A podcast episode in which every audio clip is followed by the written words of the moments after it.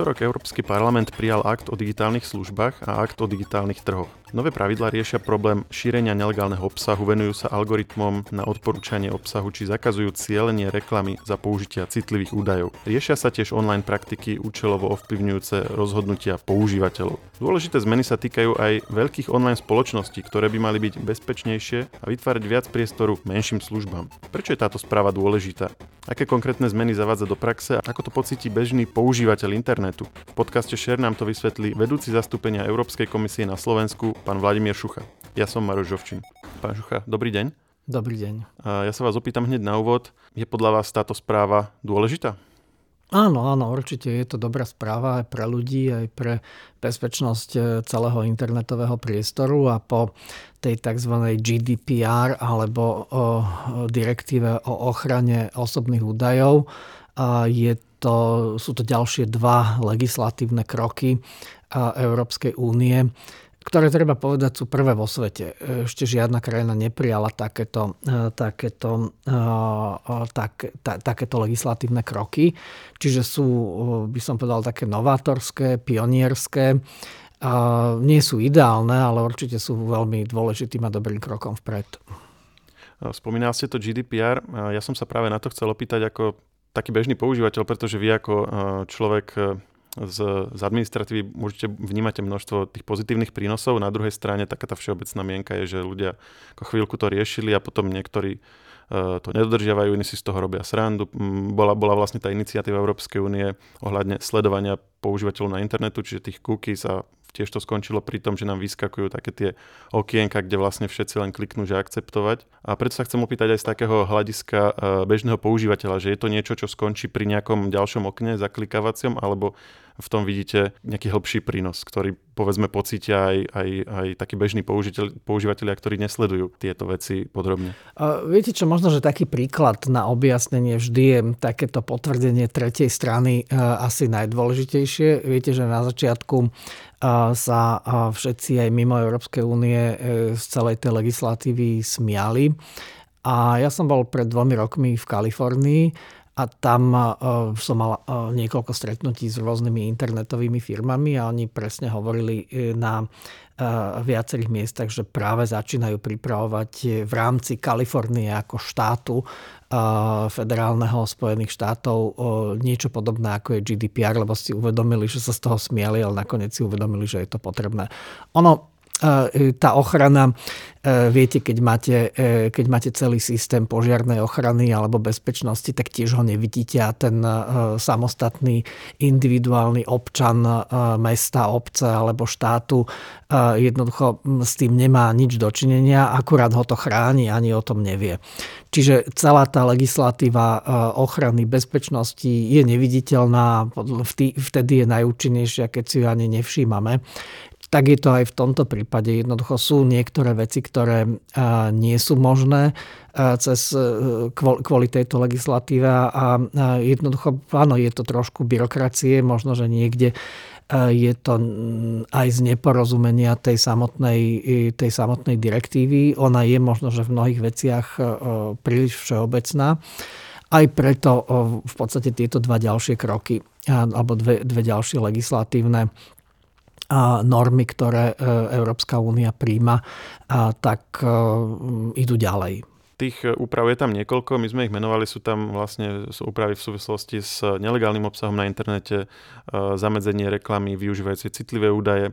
Nebudeme to všetko menovať, ale jedna z vecí, ktoré zneli tak trošku záhadne, sú, že zamedzenie temných vzorcov a praktik na ovplyvňovanie rozhodnutia používateľov. A s akým problémom sa, sa snaží zapasiť? No, snaží sa zapasiť s problémom tzv. psychologického profilovania spotrebiteľa. Čiže vy máte aplikácie, e, ktoré e, vás profilujú ako užívateľa a robia, a robia si i psychologický profil a vedia, ktoré sú vaše stránky nejaké silné, slabé, vedia, čo máte radi, čo nemáte radi a na základe toho môžu, môžu lepšie cieliť reklamu, ale môžu to byť aj, aj oveľa, by som povedal, negatívnejšie, negatívnejšie veci ako len reklama. To môže byť, ja neviem, manipulácia volieb, to môže byť manipulácia rozhodnutí ľudí, ktoré môžu viesť a vedú. Už dnes vidíme, že e, máme obrovský problém s psychologickými chorobami a s e, psychologickou nestabilitou, s mentálnymi chorobami a e, je to predovšetkým u mladých ľudí, prejavuje sa to u mladých ľudí, u mladej generácie, tie čísla sú dosť šokujúce. Takže to sú všetko veci, ktoré táto legislatíva sa snaží riešiť a má taký ten princíp hodnotenia rizika, čiže tam, kde je to riziko vyššie, tak samozrejme aj tá, tá legislatíva je prísnejšia. Takže toto sa netýka len reklamy, ale celkové tohto prístupu, čiže napríklad aj využívania postupov na ukazovanie príspevkov, dajme tomu na Instagrame, na TikToku, toto všetko vlastne tá legislatíva rieši? No oni sú, áno, oni sú v podstate aj tie E, tie príspevky, ktoré sú na TikToku alebo Instagrame, tak uh, oni sú súčasťou tej, tej tzv. ekonomiky pozornosti a uh, tá súvisí s, uh, samozrejme v prvom pláne s reklamou a s nejak nejakým ziskom jednotlivých platformiem, ale v druhom pláne môže byť aj súčasťou hybridných hrozieb, šírenia dezinformácií. To môže byť akoby taký vedľajší produkt tohoto, lebo vieme, že antropologicky ľudia a viac sa venujú negatívnym informáciám, emočne nabitým informáciám, a, lebo tak sme nastavení, tak je náš mozog nastavený. Čiže ono to môže byť aj akoby taký nechcený vedľajší produkt, ale to môže byť aj úmysel.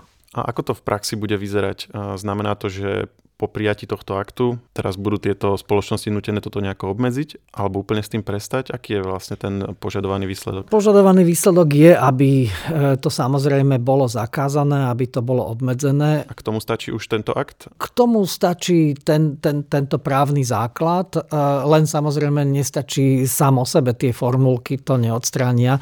Bude sa musieť e, vytvoriť sieť nejakých regulátorov, sieť nejak, nejakého systému, ako sa to bude overovať, ako sa to bude v praxi, eh, v praxi uplatňovať. Ehm, čiže preto hovorím, je to pionierský krok a toto ešte bude nasledovať za tým, aby sme vedeli, akým spôsobom eh, tieto veci eh, uchopiť. A skúste trošku vysvetliť, ako, pre koho to bude platiť. Bude sa to vzťahovať na každú službu, ktorá pôsobí na území Európskej únie alebo ktorá má nejaké sídlo na tomto území?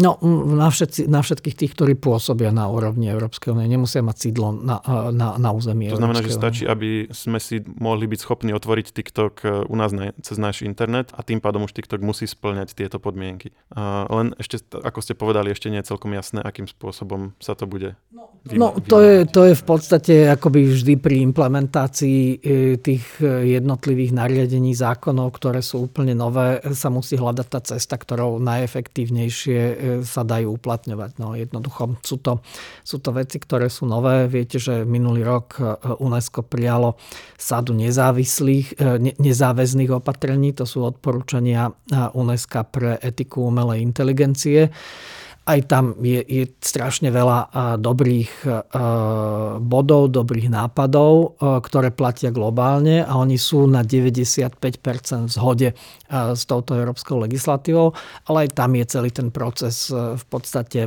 teraz začína celý ten proces implementácie, ako to urobiť, ako to uchopiť. Častokrát tie algoritmy fungujú mm, dosť nezávisle na tých e, developeroch alebo na tých programátoroch, ktorí, ktorí naprogramovali, takže tam je kopu všelijakých otáznikov ešte. A ďalšia časť týchto aktov sa osobitne venovala veľkým, e, veľkým online službám, či už vyhľadávačom alebo povedzme sociálnym sieťam. Oni sú tam označovaní ako gatekeepery alebo tí strážcovia prístupu, ktorí vlastne tým svojim majoritným postavením potom majú schopnosť ovplyvňovať, k čomu sa cez ne ľudia ďalej dostanú a tie akty im tam kladú nejaké nové povinnosti. Opäť, ak sa nemýlim, toto je niečo, čo v inde vo svete zatiaľ ešte nie je. A je to podľa vás zásadná vec, ktorá nejak ako keby zásadne zmení to, ako budú tieto spoločnosti musieť u nás fungovať? Áno, ja si myslím, že je to akoby taký nový krok.